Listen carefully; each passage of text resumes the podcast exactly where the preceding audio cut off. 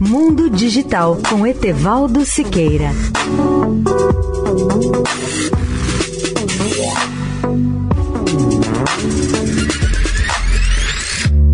Olá, amigos da Eldorado.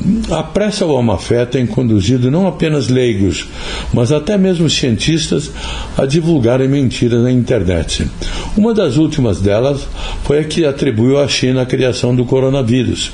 A notícia ocorreu no final de setembro, dez dias após a publicação de um artigo explosivo em que a virologista chinesa Li Mengyan alegava que o coronavírus havia sido criado em um laboratório de pesquisa pela pela China.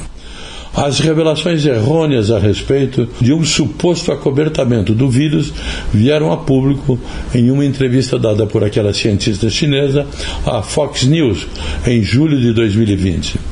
A reação dos cientistas da Universidade Johns Hopkins e de Columbia e de outras renomadas universidades americanas foi imediata, pois o artigo, segundo os cientistas, tinha falhas fundamentais. A revista online MIT Press, do Instituto de Tecnologia de Massachusetts, criada com o objetivo específico de verificar e checar as alegações relacionadas ao vírus SARS-CoV-2, demonstrou dez dias depois da publicação do artigo que as afirmativas de Li Mengyan, além de serem infundadas, não tinham nenhuma base científica.